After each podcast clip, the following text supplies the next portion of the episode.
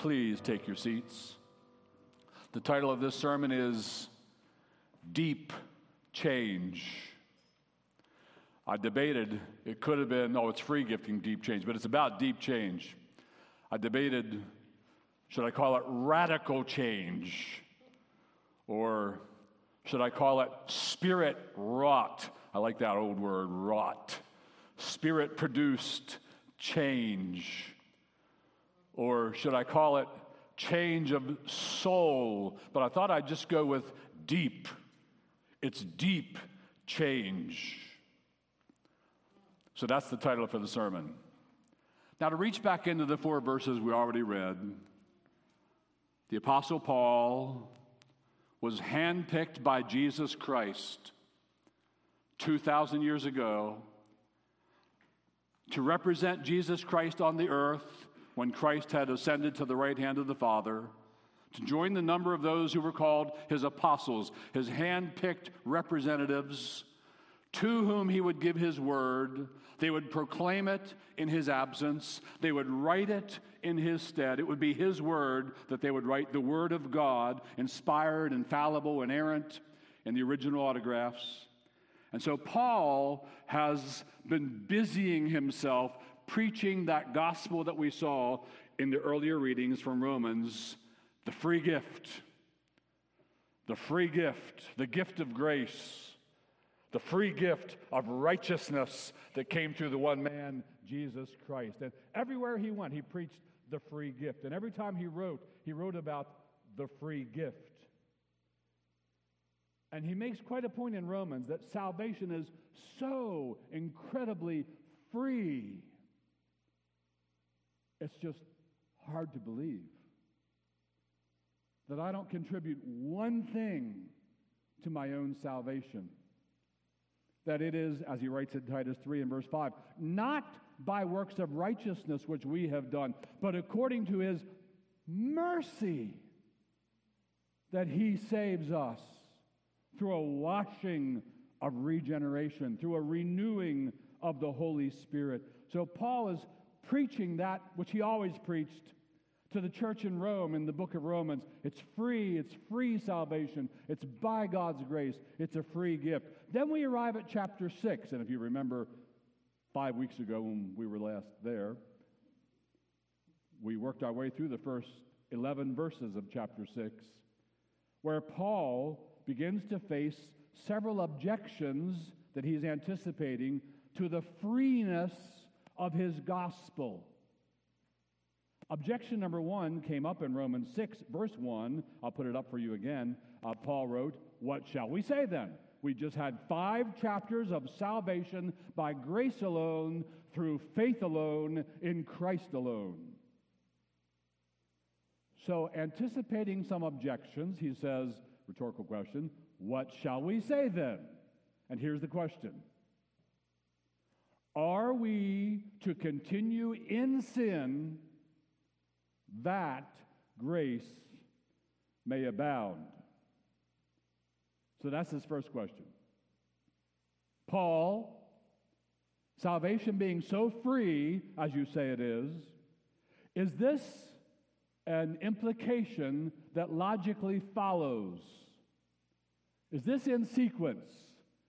If we say, well, then, let's just continue in sin, because the more we sin, the more He pours out grace.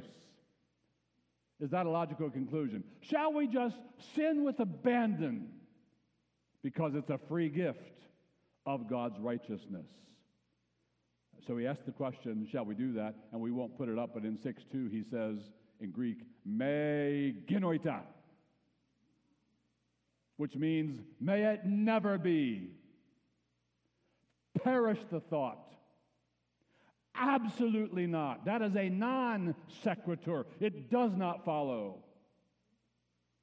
So there's the objection to the freeness of his gospel. Well, then, should we just sin up a storm? Because God's just going to cover it in his grace anywhere. And Paul says, no. We are not to continue in sin that grace may abound. And then he tells us why, and we looked at this last time, did a review, because it's been a few weeks. Uh, in the first 11 verses, he tells us here's why.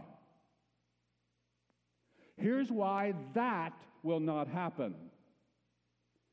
Here's why blood bought, redeemed, regenerated, saved believers will not just continue in sin and claim that it's okay because God's grace abounds.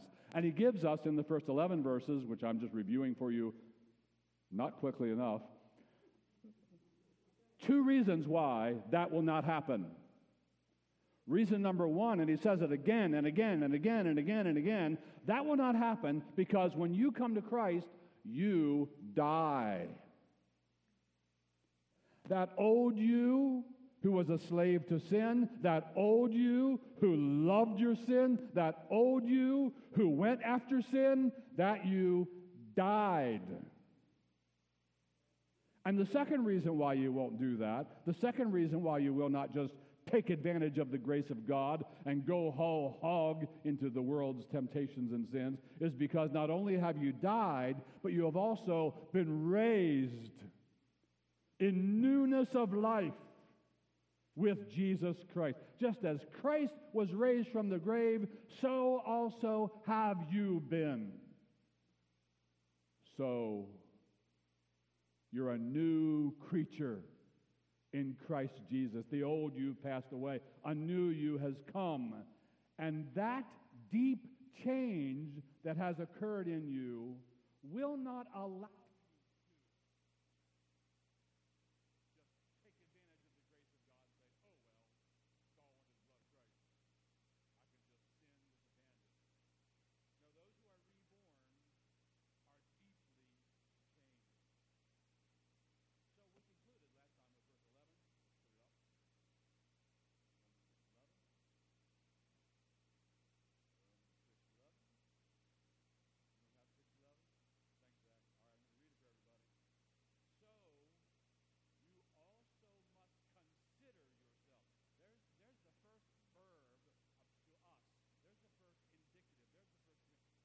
you should do in light of that.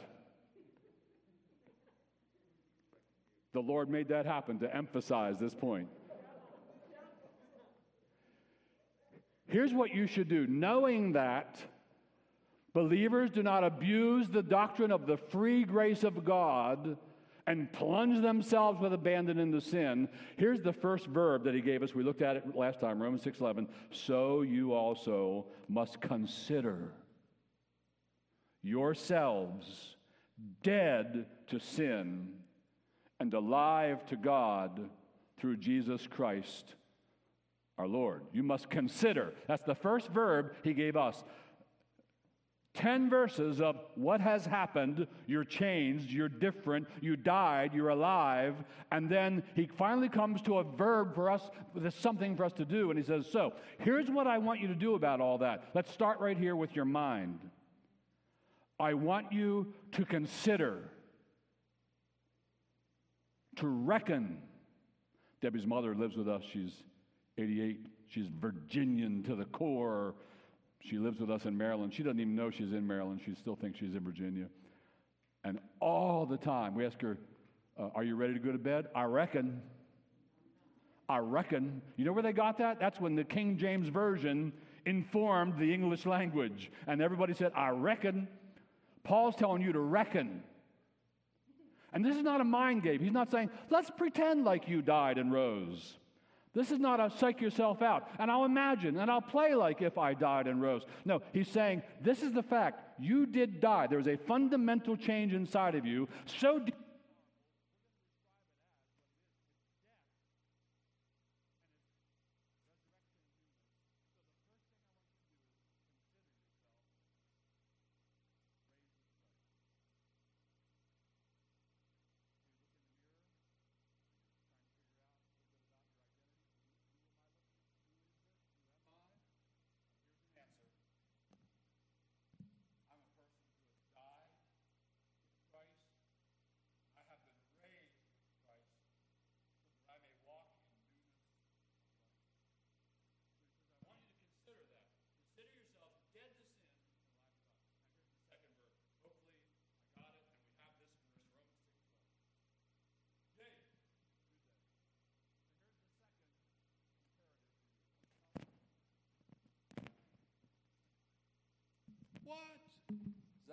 recording's messed up?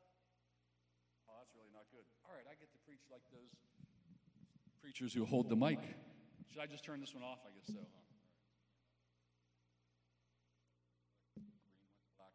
Check, check, thank you. So, I like my voice more than that anyway. So, second verse, Romans 6:12. Second verb that tells us what to do. Let not sin therefore reign in your mortal body to make you obey its passions. Don't let it. First thing you're supposed to do is consider who you really are, dead and alive. Second verb to you, second command to you is don't, therefore, don't let sin reign. Don't let it reign. It wants to reign. Don't let it reign in your mortal body. This is a mortal body. Wait a while, there comes an immortal body. But while you're still in the mortal body, you feel the pull of temptation. The spirit is willing, but the flesh is weak. It's weak. It's weak. I'm weak, Lord. Help me, strengthen me. I'm weak. You feel the pull and you're weak. But don't let sin reign. Now, the word reign is a critical word here. We need to think about the word reign. The Greek word is the verb basiluo. You heard about basilica? Basiluo. Basiluo means reign like a sovereign. So a sovereign is a basil in that. Basiluo. Don't let him reign over you. Don't let sin be like your king. Don't let temptation be your master. Don't let it reign, is the point. In other words, there's a distinction here between does sin ever get the best of you? Do you ever succumb to a temptation? And do Christians still sin? Yes, they do. That's going to happen till you're fully renewed in heaven. However, here's what you can do right now don't let it reign. Don't let it be your king. Don't let it be your master. Don't let it be your sovereign. So that you say, well, there's nothing I can do. It's my sovereign, a powerful temptation. It rules over me. I'll just bow. I'll just submit. I'll just lie down and show up my belly. I'll just give in. No, don't let it reign. This is something you actively do. By the way, notice Paul does not say, just let go and let God. No, there's no passivity here. There's no quietism here. There's no just let go and let God. No, it's you with a new heart and a new soul and the power of the Holy Spirit who dwells within you and the Word of God to strengthen you. Here's what you do you don't let that sin reign. Years ago, somebody said, You can't keep the birds of temptation from flying over your head. Do you know what comes next? But you can keep them from building nests in your hair. Birds of temptation are going to fly over your head. Don't let them build nests in your hair. Don't invite them in. Don't let it reign. Now, this is a vastly, vastly important principle for followers of Jesus Christ. You have a new heart. The Holy Spirit reigns or dwells within you. You have the Word of God written in your heart. That means you love it. it. Used to be external to you on tablets of stone. It is now internal on a soft tablet of a fleshly heart, a soft heart. And it, it means you love it, it's in your heart. But you still feel the power of temptation, and sometimes you succumb to temptation, but you don't let it reign. Now, what this really means is, and Paul doesn't say this, but I'm going to say it, and he says it over in Ephesians chapter 6.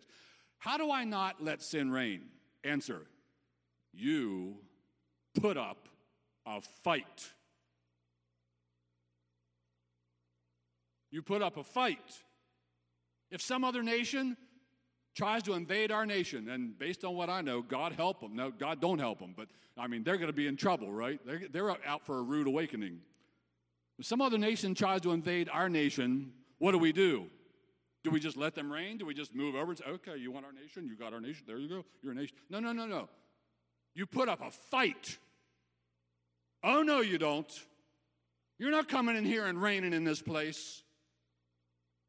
And that's what you do as a believer, as a child of God. You put up a big, huge, powerful fight. You look right at your temptation, you look right at those birds flying over your head, and you pull a Gandalf. You shall not pass. You're not getting me. I'm going to fight.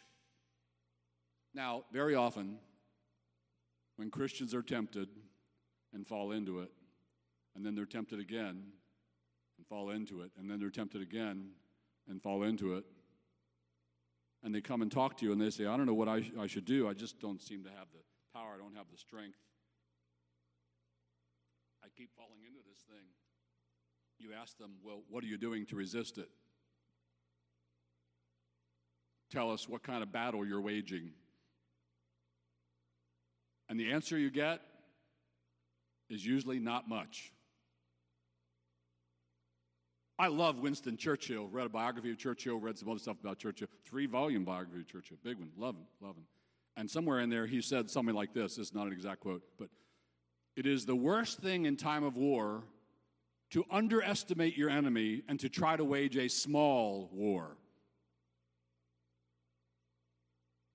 Oh, we don't want to throw our whole nation at that. We'll just wage a little war. Bad idea. Too many Christians wage too many small wars against big, powerful temptations that hit them again and again and again and again. And when you fail to wage a big war, you are letting it reign. You're giving it permission to reign. So, how do I not let sin therefore reign in my mortal body? I put up a huge knockdown, drag out fight. Over in Ephesians 6, Paul says, You strap on the belt of truth. You learn some truth about that thing. You're tempted with your eyeballs. You memorize some verses about whoever looks at a woman to lust for her has committed adultery with her already in his heart and you meditate on that and other related verses. And you strap on the breastplate of righteousness. Wait a minute, in Christ, I am made righteous. So I want to live like a righteous person. And you have as your shoes the gospel of peace and the shield of faith. Not a little, not a little paper napkin that you tuck into your shirt. There, I have my shield on. No, the shield of faith. You're trusting in the word of God and the helmet of salvation and the sword of the Spirit, praying at all times. You wage a huge war. Memorize scripture, pray over it daily. Get a prayer buddy. Or if it's a girl, what do you call her? She's not, she's a bud S. I don't know.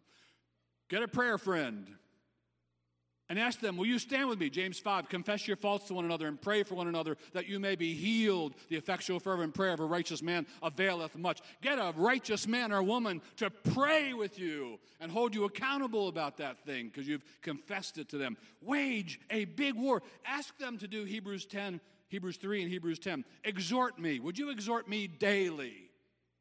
So long as it is called today. And so much the more, chapter 10, as you see the day approaching. Now you're starting to wage a war. Have three by five cards in your dashboard, all two of you who are still commuting. Have one on the fridge, especially if you're tempted with food. Don't let it reign. Are you tempted to argue and argue and argue with your husband and resist and resist and resist his leadership in the home? Wage war on that. Are you tempted to be angry and short with your wife? You say words that you can't take back and they go in and deep and they hurt. Wage war on that. Don't just put on a little paper napkin, well, I hope it goes away. No, wage a war on it. Are you failing to live with your wife according to understanding? Well, nobody can. Are you trying? Are you failing to try? to some degree to live with her according to understanding. Wage war on that. Are you disobedient to parents? Wage war on that. Is there sexual lust that's getting the best of you? Wage war on that.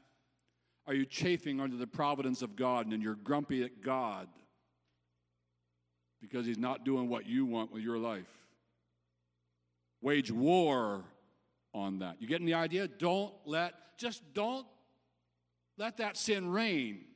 Say, I got to do something about that. It keeps flying over my head. I got to come up with some weapons. I got to wage some war. I need a plan. I need a battle. This is war.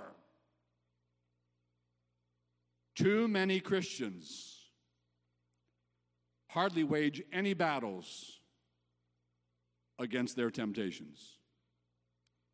Just kind of say, Thank you, God, for your grace, and hope it goes away. And it comes back again. Here's another verb.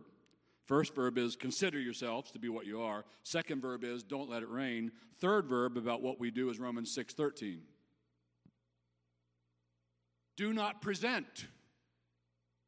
Do not present your members. Your members are the parts of your body, your ears, your, your mouth, your nose, your hands, your feet, your less seemly part. Do not present your body parts, your members, to sin as instruments for unrighteousness, but present yourselves to God. I think there's more in that verse. Present yourselves to God as those who have been brought from death to life, and your members to God as instruments for righteousness. Here's our third verb. Here's what you do. Back up one slide, please. Thank you. Do not present. So, when you present yourself, you're saying, Here I am, have me. You go to work and you present yourself.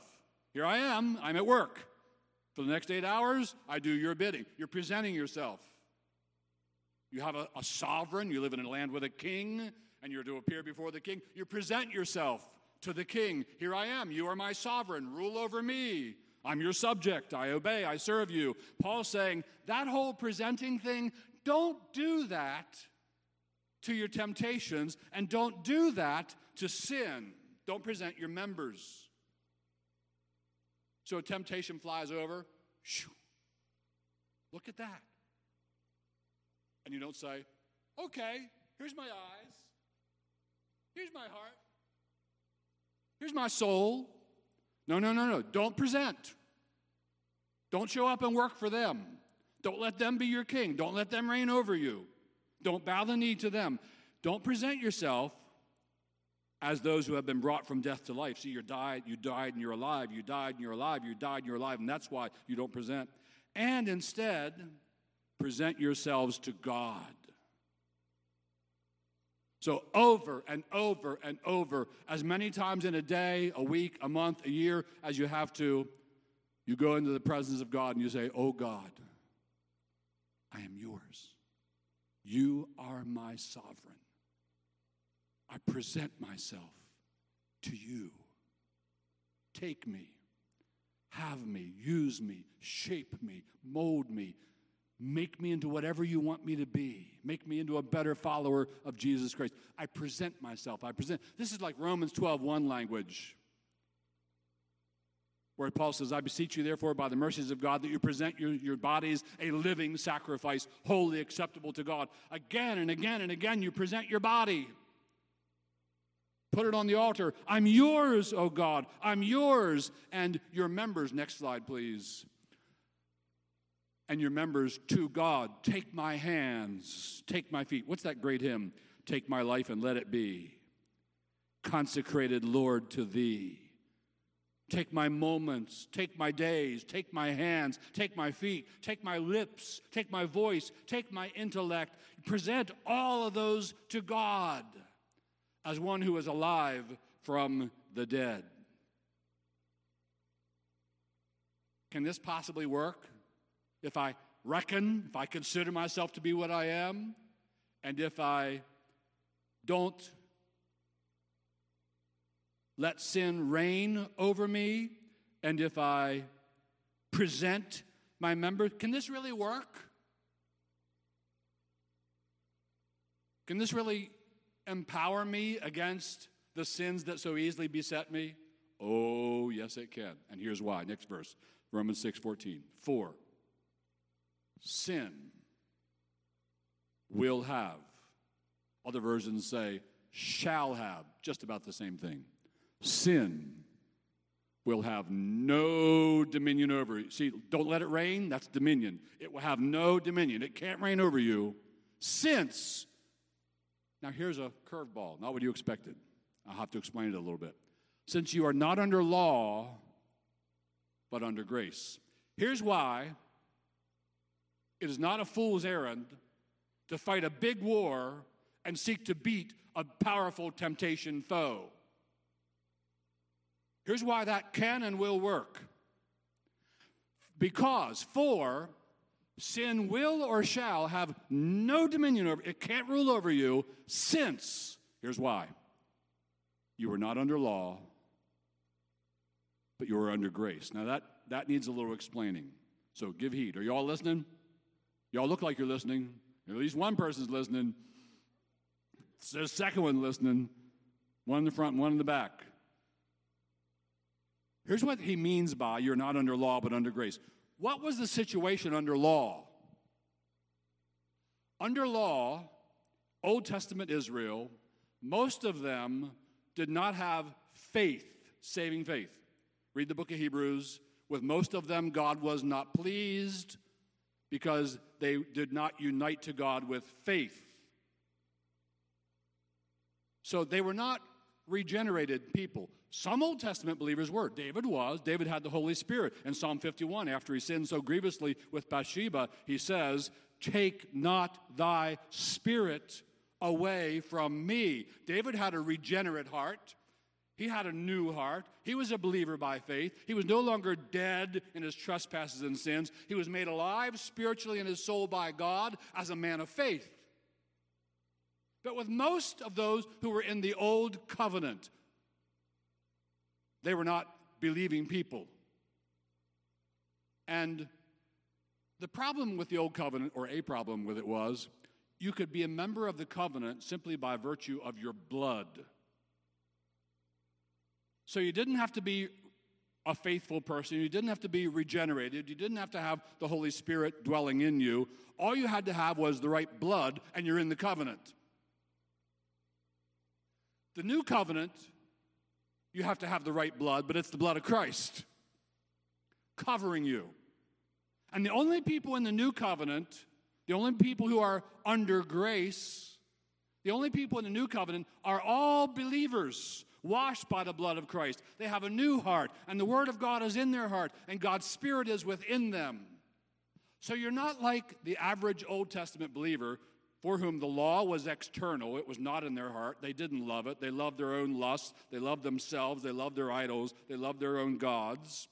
And God gave them commandments, and they said, I can't do that, and they couldn't.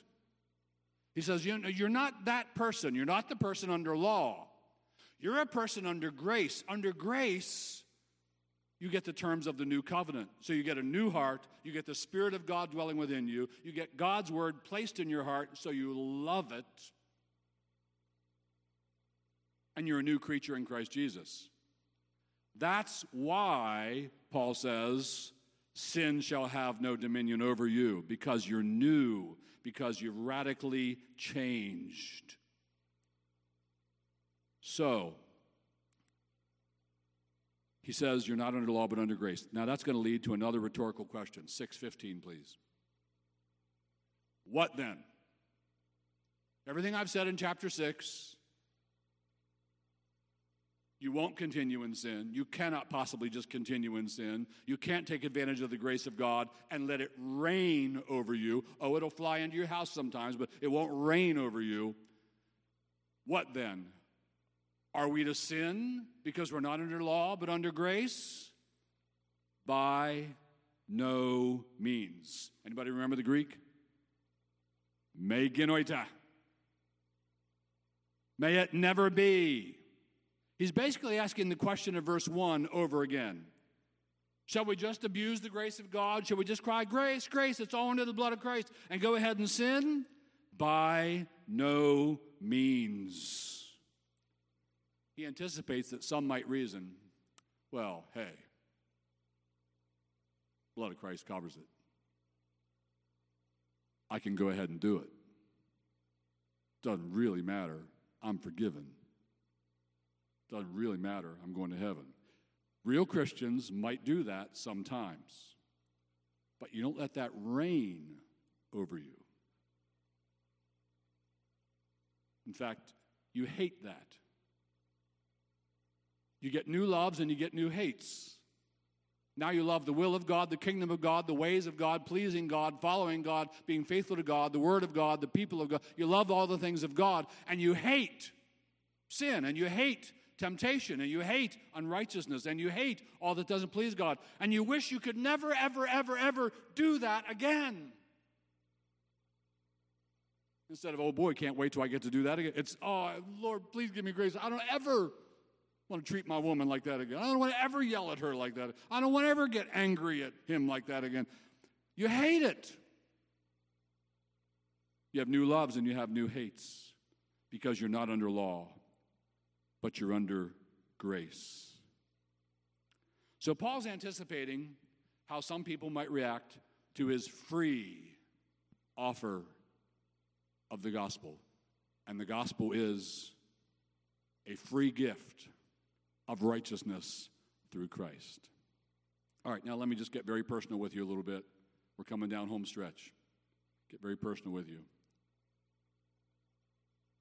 I have no doubt at all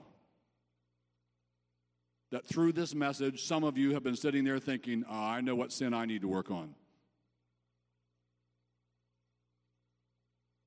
I know which one I've just been letting reign. I know what a, I, I know how small a resistance I'm putting up. How flimsy is my shield of faith. My sword of the Spirit is pared down to a little pocket knife. I have a little pocket knife. I pull it out, the blade's not even out. There, temptation. Some of you have been sitting there thinking, maybe all of us have been sitting there thinking, well, I know what that is in my life. All right, Crunch time. What do you do? What do you do? How about a battle plan?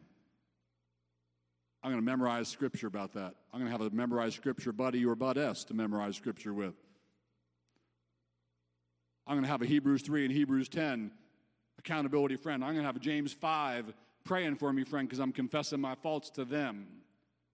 I'm going to paste scripture everywhere, scripture about that specific temptation so that it won't reign over me. I'm going to talk to one of my pastors because it's still not working and I want to get some more help from one of my shepherds. I'm going to wage war. I'm going to get serious about the sins that so easily beset me because my spirit is willing to obey God, but my flesh is weak. I'm going to start presenting myself and my members to God as instruments for righteousness. I'm going to stop so easily presenting myself to sin for temptation and to sin. I'm going to reckon and consider myself to be who I am in Jesus Christ. I am new. The old me died. The old me that loved that died. The old me that did that died. I don't want to be that person anymore. I'm new in Christ. The sword of the Spirit is a powerful sword. It is the power of God in your life. And some of us just need to get way more serious about facing our temptations, battling our temptations. So, as we pray together, I'm going to have a little moment of just silent prayer where you take whatever's on your heart up to God and start having some dealings about it. Would you do that? And then I'll lead us in some prayer. Pray with me.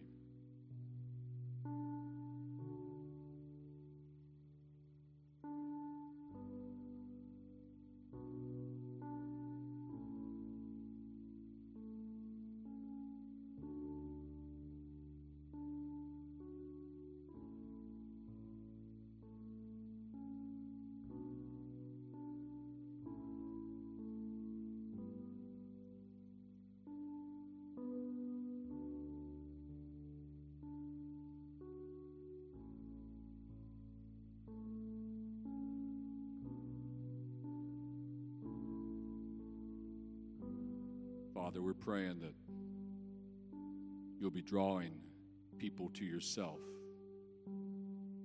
right now, Father, please. People who are far from you, people who are resisting you, people who are holding you at arm's length, people who are claiming your name but they don't have it in their heart. And we're all praying together, lifting up our voice with one accord. Father, save sinners in this place and within our reach today, we pray.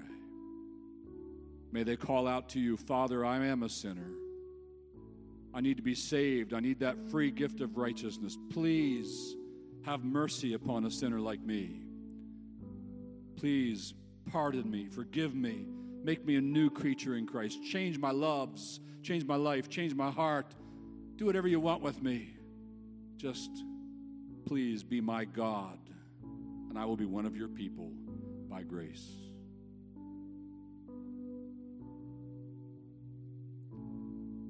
Others of us have come to Christ.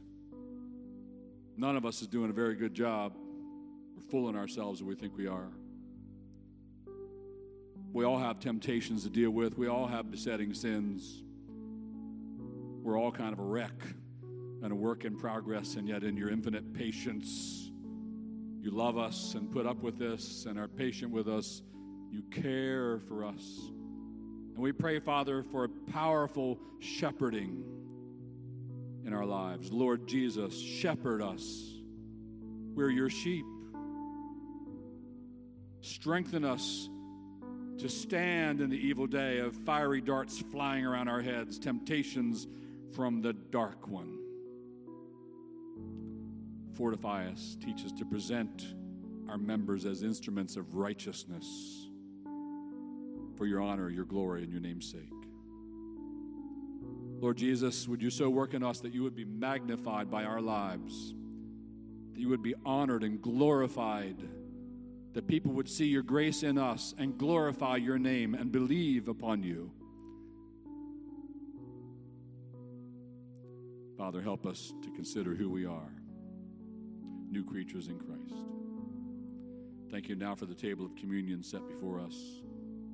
We anticipate it with joy in the name of Jesus. Amen.